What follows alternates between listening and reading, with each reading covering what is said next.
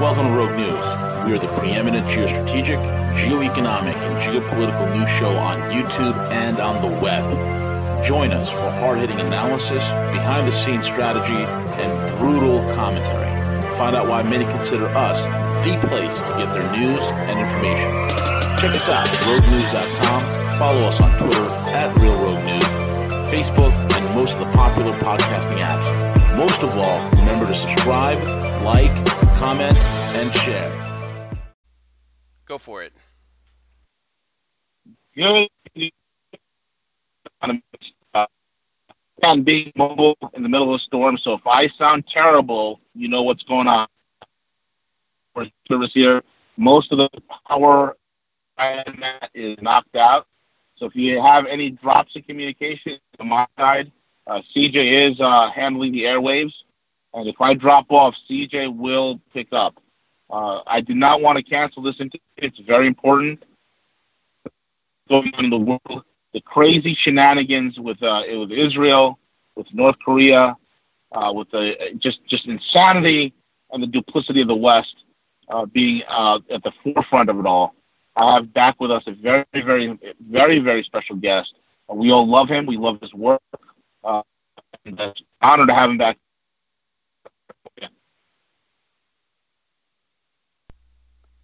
Saker, uh, welcome back to uh, Rogue Money Radio. How are you, sir?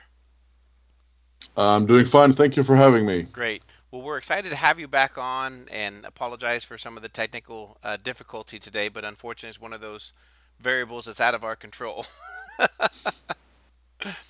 but it, I completely agree with V that it's a very important time uh, to discuss a lot of the geopolitical things that are happening right now uh, in the in the in the world, and want to uh, get your insights. You know, we, we recently watched the U.S. Uh, move the embassy into Jerusalem. We witnessed the administration pulling out of the Iran uh, nuclear uh, treaty or the agreement that was signed. Uh, where, where would you like to begin, Saker? There's just so much to talk about. These are all equally bad developments. So pick pick a bad development and we can discuss it. They're all pretty terrible. Right. Well, let's go ahead and let's start with the uh, the the Iran the nuclear deal. We're watching a lot of the European nations really attempt to persuade, well, attempted to persuade Trump to stay in that. And right now, it's really leading to a lot of isolation of the United States, Saker. Yeah, but actually, come to think of it, these are all linked topics uh, in reality. And yes, they're leading the U.S. to isolation. I think what's happening, and which is really uh, both distressing and, and amazing in a way, is that uh, Trump clearly, clearly has only one agenda right now: is to get AIPAC and the rest of the Israel lobby. Uh, he's trying to appease them, and therefore he's going even further than any European nation would. Uh, we see that with the deal with Iran. We see that with the move of the embassy. Uh, the entire rhetoric right now is so so ridiculously pro-Israeli. Nikki Haley yesterday was, you know, uh, reading the riot act to the entire Security Council. Um, basically, I think it's a completely misguided and, and it will be a failed attempt at appeasing uh, the neocons and the uh, Israel lobby in the United States. But that's all that's left of the Trump administration. There's nothing else in terms of policies left. So all of that is explained by the very same factor. And it's paradoxical because when the Democrats in power, you would have thought that the neocons, you know, were having a a lot of influence. But I think what happened is this: is that uh, the Democratic leadership knew that they basically had that they looked better, that they were closer to the Israel lobby, that they basically had their support. Whereas Trump, being hammered at home by a never-ending stream of attacks by the media, for instance, uh, is basically desperate. So he's going overboard. He's going way further than any neocons in the in the um, Clinton, um, Obama administration would have done. So we're seeing uh, really an administration gone completely crazy. Yeah, and it's a little bit difficult to understand. You know, we, you know, there was a little bit of, of a sign of optimism with a perhaps a new North Korea resolution with the South and then all of a sudden the timing around it uh, you know what are your thoughts what what i know obviously that trump had promised this going through the campaign as candidate trump um, you know, they keep with this rhetoric that by doing this, by making this decision, it's going to lead to a peaceful Middle East. And, and I don't, frankly, I don't see that, Saker, at all. Well, first of all, the, the, the South, the, the Korean development had nothing to do with Trump. Uh, what happened was is that here's how I explain it: uh, the South Koreans and I think the entire region got so freaked out when Trump said he would send three aircraft carrier battle groups, and you know the media started leaking stories about you know taking out the North Korean leadership using tactical nukes and God knows what kind of nonsense. That the South Koreans, who used to be very compliant allies, went screw that. Uh, we need to do something about it. So that's, as you remember, you know, the first discussion about going together north and south uh, to the Olympics. And after that, they had more and more contacts. I think this is not at all a case of Trump getting credit for his tough stance. His tough stance got him exactly nothing other than the horror of his allies in Asia. It's the South Koreans who said uh, what maybe the Europeans will do. I'm very dubious, but I can't say never. Which is uh, our, you know, our overlord, our master has gone crazy and if we don't take things in our own hands and start having some influence on what's happening, we're going to lose it all. And I think the, the yeah. South Koreans stepped in, and all uh, North uh, all Trump did right now is resume the threats, resume nonsense. I, I heard that Pom- Pompeo said that the North Koreans should hand their nuclear weapons over to the U.S. Uh, storage facility in Tennessee. I mean, what are these people talking about? Uh, that is insanity.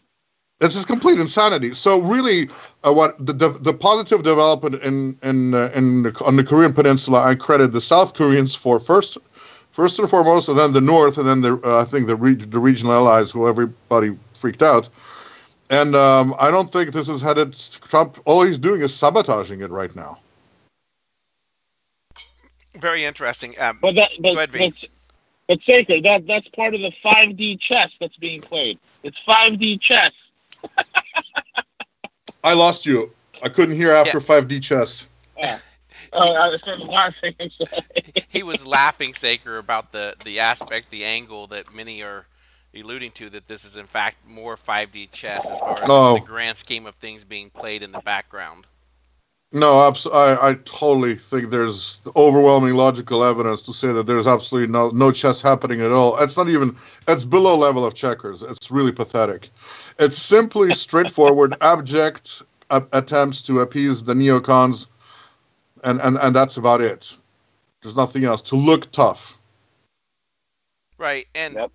and, and in, in regards to the recent developments, and, you know, there's, there's lots of speculation in regards to the fact that the Iranians are threatening to release the secret, you know, payments that were made and, and trying to give some reason for the decision being reached into the withdrawal.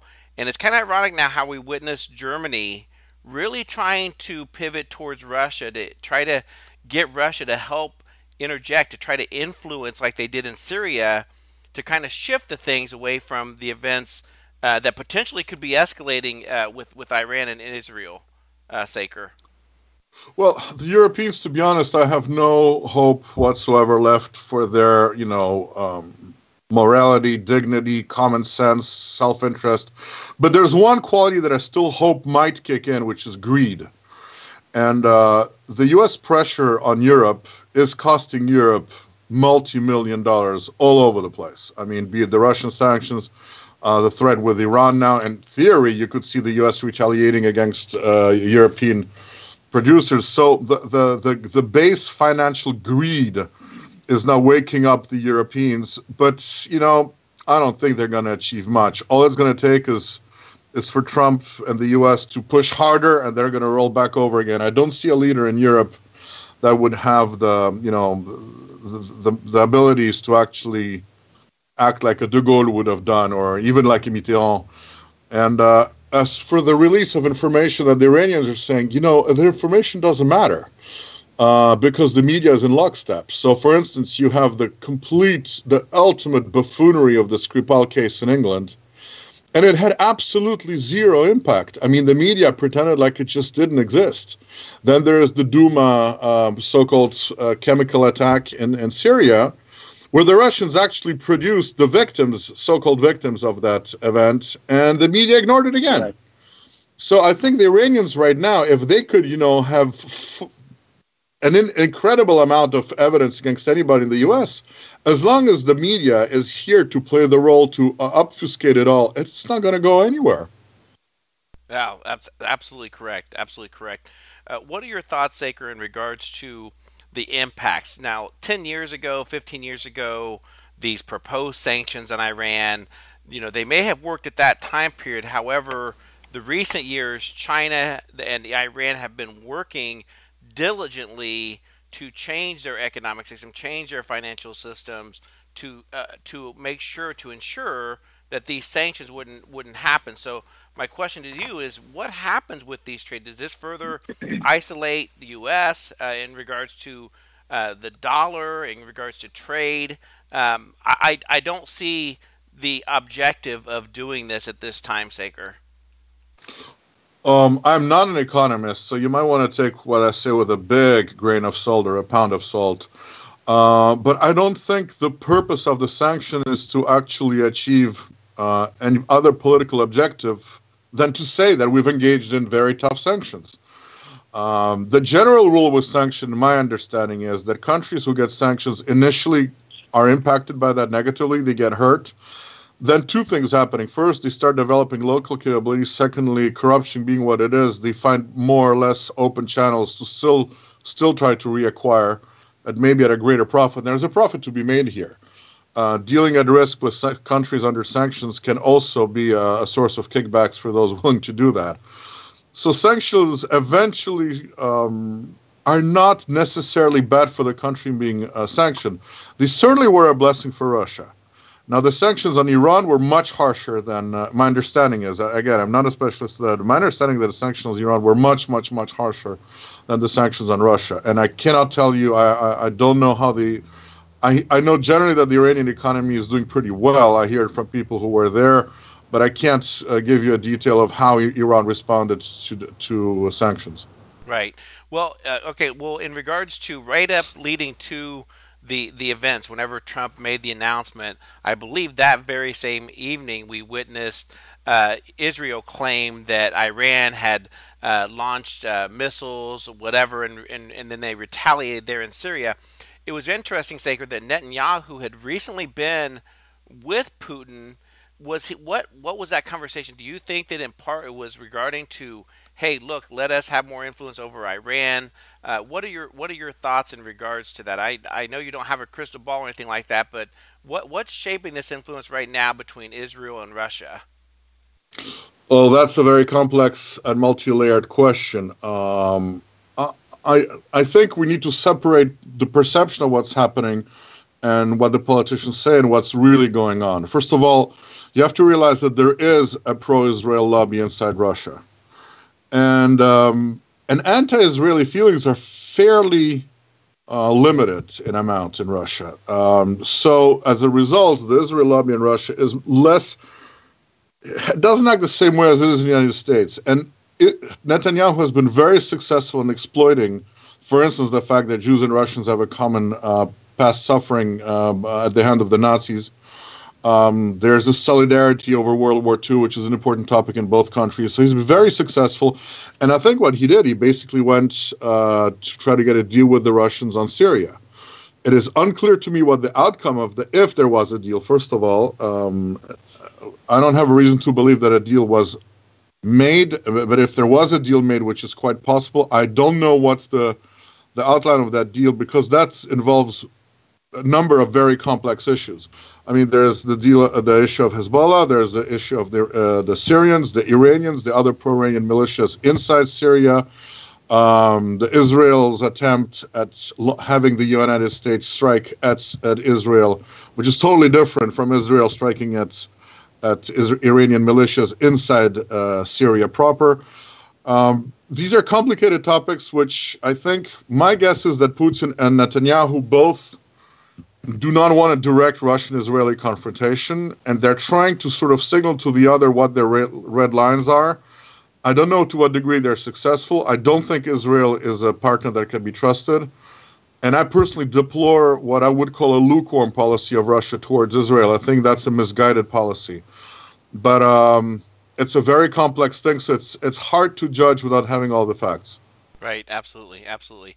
Uh, in your opinion, do you foresee any other type of escalation occur? Do you think that, that with this recent announcement, it green lighted uh, Israel to be much more aggressive with Syria and and Iran? Uh, first of all, I, I, I don't know for that Russia greenlighted anything, be it in Syria or in uh, even less so with Iran. Um, all that's the the clear. Uh, there has been one thing where Russia clearly backed down, which is this. Not even the sale of S 300s, but the statements about a possible sale of S 300s um, to Syria we clearly saw, I think, the deputy chief of staff of Russia and foreign minister Lavrov saying that now we don't have the moral obligation not to sell, which I agree, you know, if you want to be technical, that's not an affirmative statement or a promise that they would sell, but that's certainly what it appeared to be, and these guys know what they were doing, and Russia backtracked on that. Um, then there was another instance previously, um, the Israeli strike that happened a couple of weeks ago uh, where Russia got really very angry that it was during the crisis with the U.S. And Netanyahu had to call uh, Putin. Clearly, in what appears, there's some evidence that the Israeli ambassador got summoned and got an earful from uh, the Russian foreign ministry. The Russians were upset by that. So I think uh, Netanyahu traveled to Moscow to try to, um, well, obviously press for all his agenda. We know what that is. So yes, he certainly did press for it. What the Russians agreed to agree on and agree to disagree on is as of now unclear to me. I just happen to think that the S300s um, are not the most important um, sign of Russia's behavior. And I do think that there are other systems that the Russians could have already sold uh, to Syria or given, I don't know what the financial details are, which is the Pantsir, the combined missile and gun uh, mobile air defense system, I think it would be more effective even for Russia to increase the number of those the S-300s, which are tricky for a number of reasons. They're not the best for engaging uh, low-flying cruise missiles. They have a very long range. Um, they're not even. Des- they're really designed to engage other objectives. It would make an attack on uh, Syria much harder. That's true, but that means shooting down aircraft, Israeli aircraft over Lebanon or Israel I mean, I could see why the Russians would not feel comfortable with that. I think their biggest mistake was to even mention those S 300s. I think the real big mistake of the Russians was ever to say, we are even considering giving S 300s to Syria. I think they should have not done that and instead provided the kind of systems that they did provide, but I think just in much bigger numbers. Right, absolutely, absolutely. Uh, Saker, and uh, what what other things? Um, what what else is currently on your radar? Uh, what other things have you been uh, writing about? You know, obviously our listeners listeners follow your website. Um, I was looking through some of the articles that you have listed there. Uh, what what else is on your radar? Uh, well, the new Russian government, uh, which I find mildly disappointing, and it doesn't, uh, in my opinion, send a very good signal. But it's not an apocalypse either. Again, it's sort of Russia right now is going through a let's call it nicely a gray period where it is unclear exact. I mean, we had we had a much firmer Russia, uh, let's see, about a month ago, or or or, or certainly in, um, during the crisis against the U.S., where unambiguous signals were sent, and then um, once there were those rumors that once Putin would come to power with the mandate of the people, he would finally purge the fifth columnist element in the government, and it's just not happening. Now, there are a number of reasons and I will publish an article before the end of the week that I explain that why this might not, there is a rationale that can explain that. Even if I don't necessarily disagree with some of the arguments explaining what happened, I'm certainly not thrilled. So I would say a lack of thrill of what's happening inside Russia is one of the things. It's, and for instance, it's going to be a continuation, continuation of the probably very similar uh, internal uh, economics. I am not thrilled about the fact that Putin embarked and he announced uh, um, a very ambitious reform program for Russia using the same team. Um, it just doesn't. It's not very inspiring. So I had to write about that without going to either one of the extremes. Some people say that, you know, Putin can do never do anything wrong, and others say that you know he's about to sell out uh, the Donbass, Syria, Iran, and the rest of the planet. He's basically completely collapsed. I think neither one is true but we're having a, a transition period with, with legitimate question marks, is how I would characterize it. Right, absolutely. And there's no doubt that if you take a look at the, the, the influence, the influence variable that is still there with China, with Russia, and their their alignment with the, the new Silk Road, uh, the economic development plans that's there. I mean, if you think of all the sanctions that have occurred against them and the, and the reforms, are, are they based upon uh, economic growth or, or political, uh, more political matters? I think it's a combination of both. There is a clear political will, particularly in China, who clearly ha- has a heavy central political involvement in economic decisions. And um, there, it appears to be that the, the Chinese uh, business community is maybe not directed by, but certainly puts political. China as a country puts political outcomes above immediate profit. In Russia, unfortunately, it's much more complicated. Russia is less sovereign than China. Russia still has a financial system, a banking system, which is, has been built during the 1990s. Um, Russia is what China might have been if the Tiananmen Square, uh, you know, had succeeded. It, it, it, worked in Russia, didn't in China. So the Chinese retained much more uh, sovereignty over the, over their decisions than the Russians. The Russians having a much more uh, the internal struggle is much stronger. Hence, you see Russia zigzagging in a way that China would not. Yeah, absolutely. Yeah, it's yeah. very interesting to watch this played out, and, and I'm hoping that uh, Russia does have some ability to to influence. Uh, the same thing that occurred with Syria, uh, if they could also do that in Iran to help influence, uh, it, you know, it's amazing when you look at the, the administration. There's a lot of concern in regards to who Trump has surrounded himself uh, with, uh, Mike Pompeo, mm-hmm. with the recent nomination. What, what are your thoughts on those individuals? Well, that's for on the U.S. side. It's pretty clear that these are all um, essentially agents for Israel. So the U.S. policy right now is basically set by the Likud in Israel. There's no, there's not much wiggling room beyond maybe a possible. Um, I, I, have to say the way the strikes were conducted uh, by the U.S. Uh, the first time around indicates to me that there was opposition to truly crazy plans inside the U.S. administration, inside particularly the U.S. military, is where my guess is where the resistance is is is happening, um, and and it will be it will be very interesting to see if the U.S. military can again, as it happened in the past, prevent a U.S. attack on Iran because it's crystal clear what the Israelis want. The Israelis um, want the U.S. to do their dirty job for them. That's that's how they ha- the real power is there. They have an effective air force, an average navy, and a very bad ground forces in terms of warfighting capabilities. So that's why option one for them is to have the Muslims, Shia and Sunni, kill each other, or to trigger, you know, an, um, separatism in every country that's around them or to get Uncle Sam to do a dirty job for them. I mean, th- this is the plan.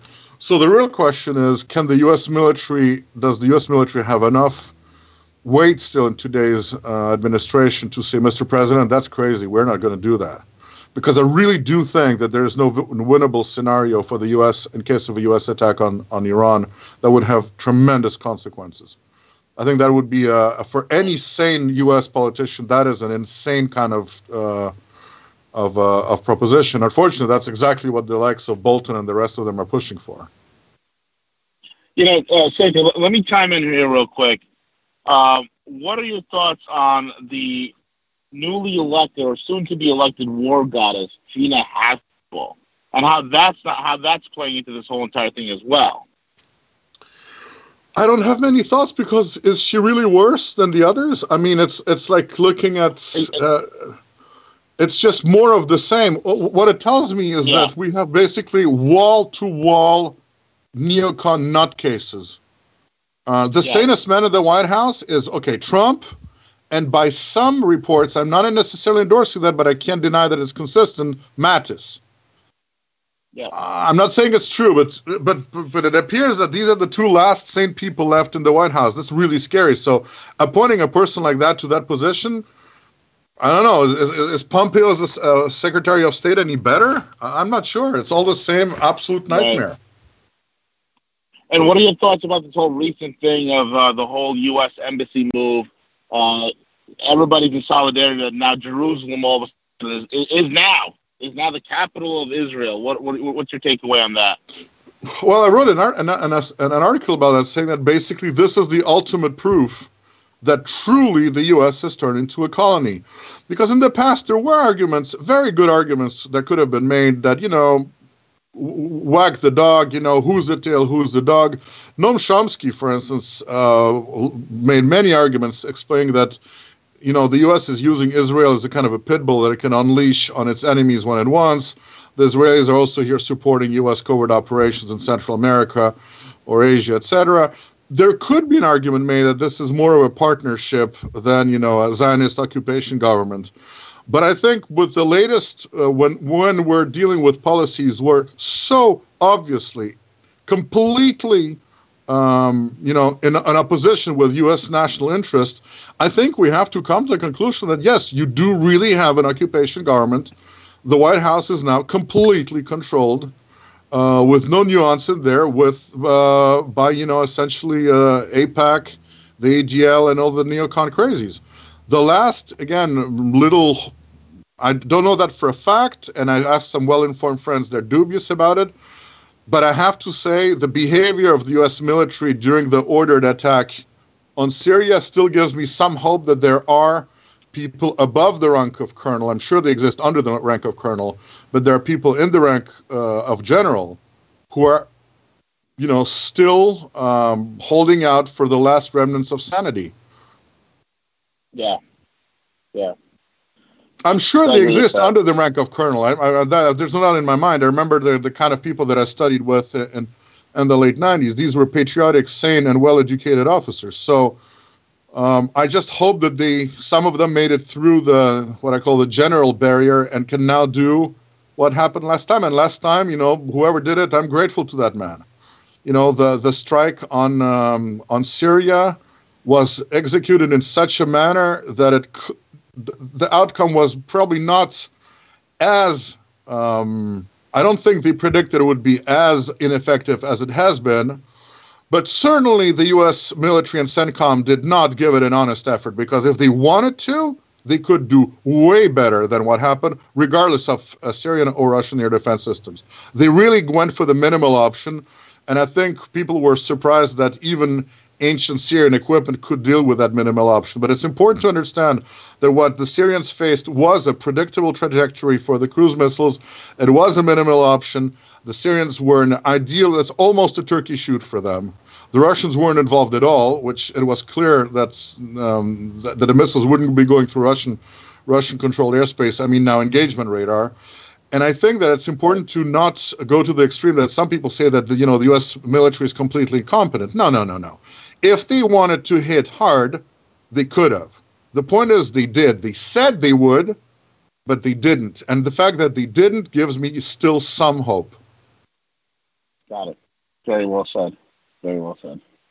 Uh, CJ, go for it, man.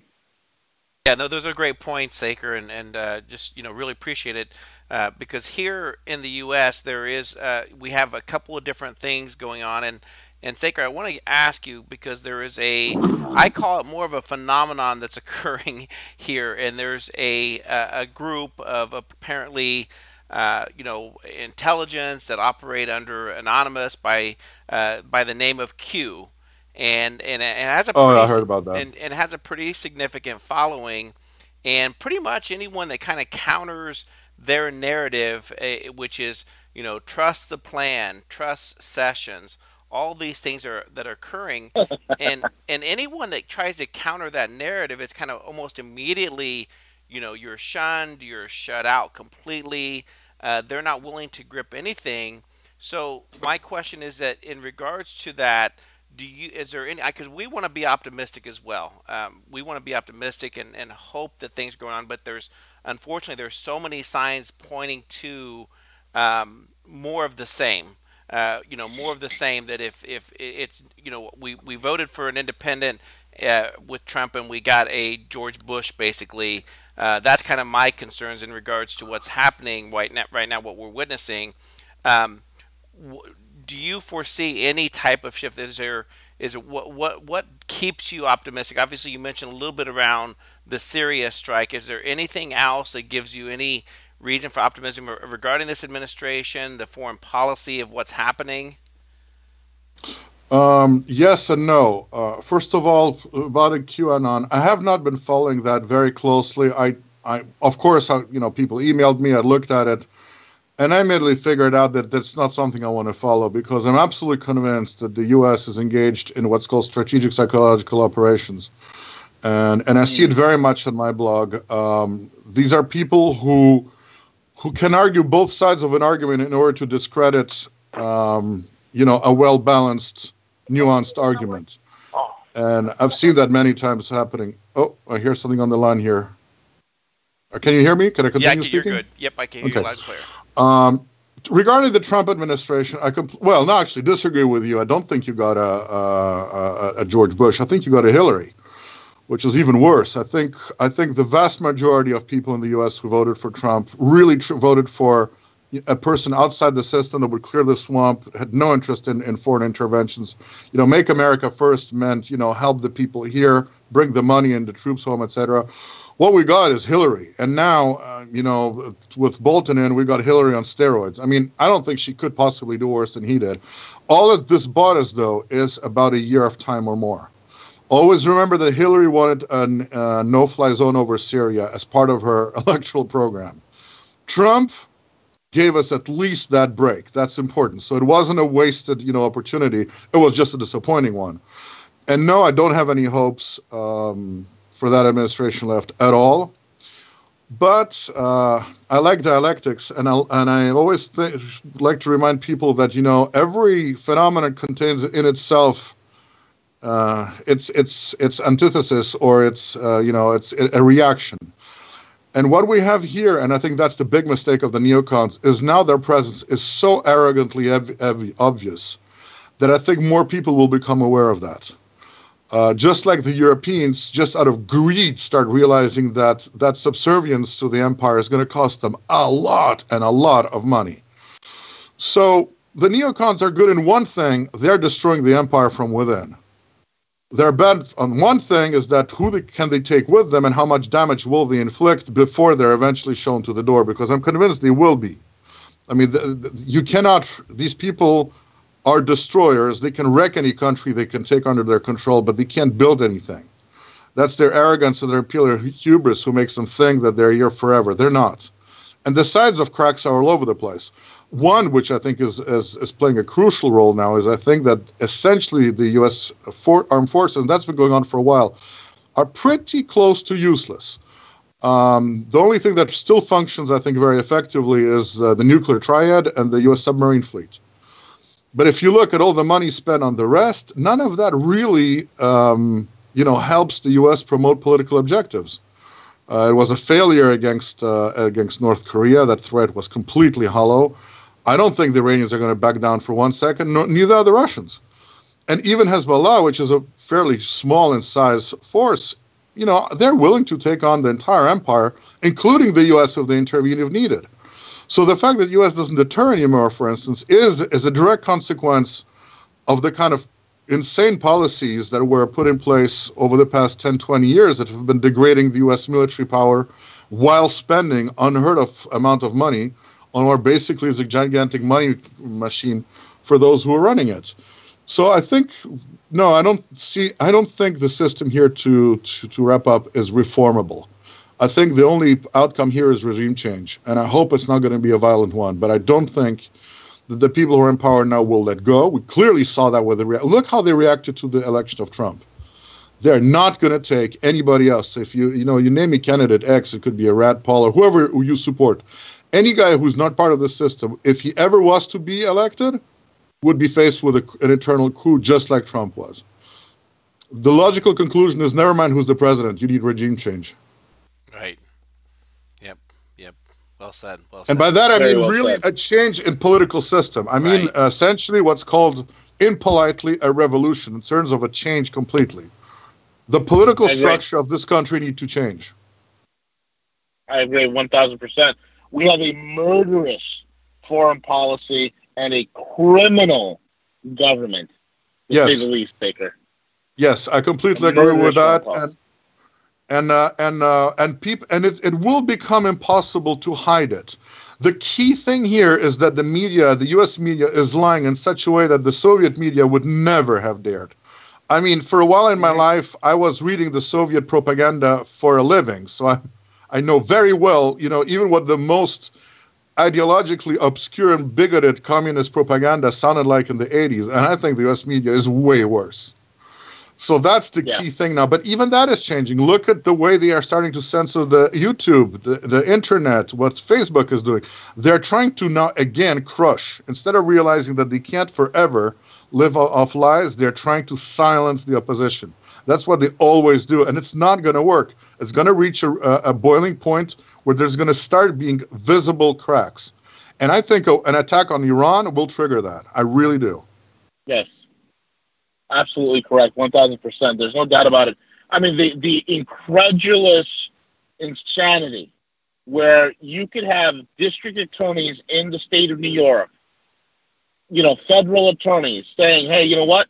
9/11 victims' families, you can sue Iran because Iran was part of 9/11." I mean, the insanity. I, am living in the twilight zone, and I know yes, that but... Trump is there. And, and go ahead. No, no, go ahead. Finish, please.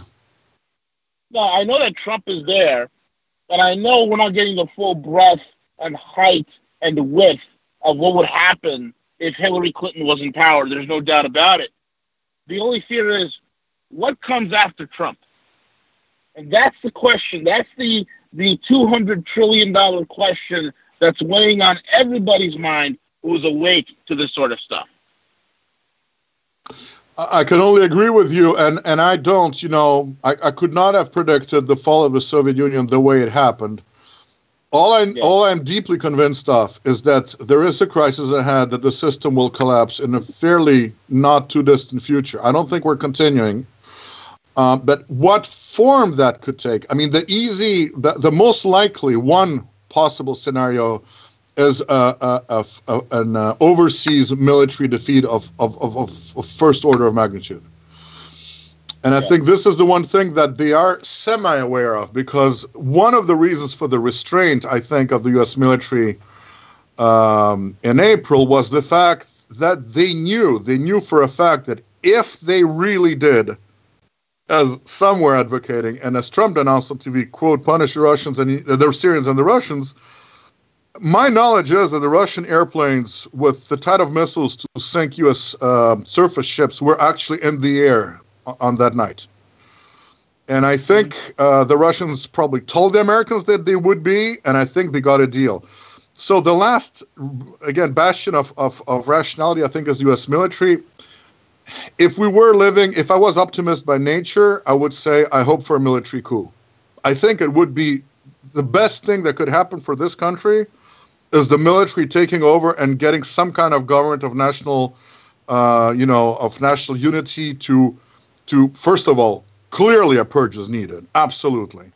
Yeah. You know, to take right. the reins of power away from those who hold it now, remove their finger from the from the nuclear button. That's also a priority. And then engage in uh, basically cleaning house inside. That would be the ultimate scenario. I don't think, and I don't know that this is possible in the United States today. Maybe, maybe not. I'm not competent to say. Got it. Very well said. Very well said. Saker, thank you so much for joining us. Uh, any last words? Uh, could you also plug your website and how people could follow you? Go for it, sir. Uh, could you repeat that? I couldn't hear you. I'm sorry. Oh, sure. Uh, uh, any any closing comments? Um, keep an eye on. Uh, let, us see if they. I, I, guess the key next test is: Will Israel succeed in either baiting the Iranians in such a way that it will give them a pretext to strike at Iran proper, or will the Israelis actually succeed in uh, having Trump strike on Iran? I think this is the next.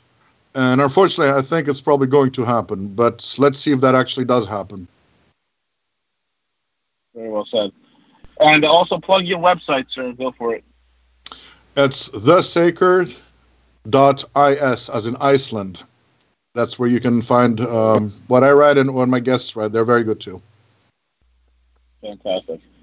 Jacob, thank you so much for joining us. Uh, you are a wellspring and a delight uh, when it comes to uh, strategic uh, information. The entire geostrategic uh, chessboard you laid out so very well, and all the nuances that go on behind the scenes. We want to thank you so much. Uh, we can't thank you enough, man. Thank you so much. Thank you so much for your very kind words. These are complicated times, and it's it's good to have allies. So thank you so much. Definitely, without a doubt. CJ, take it away.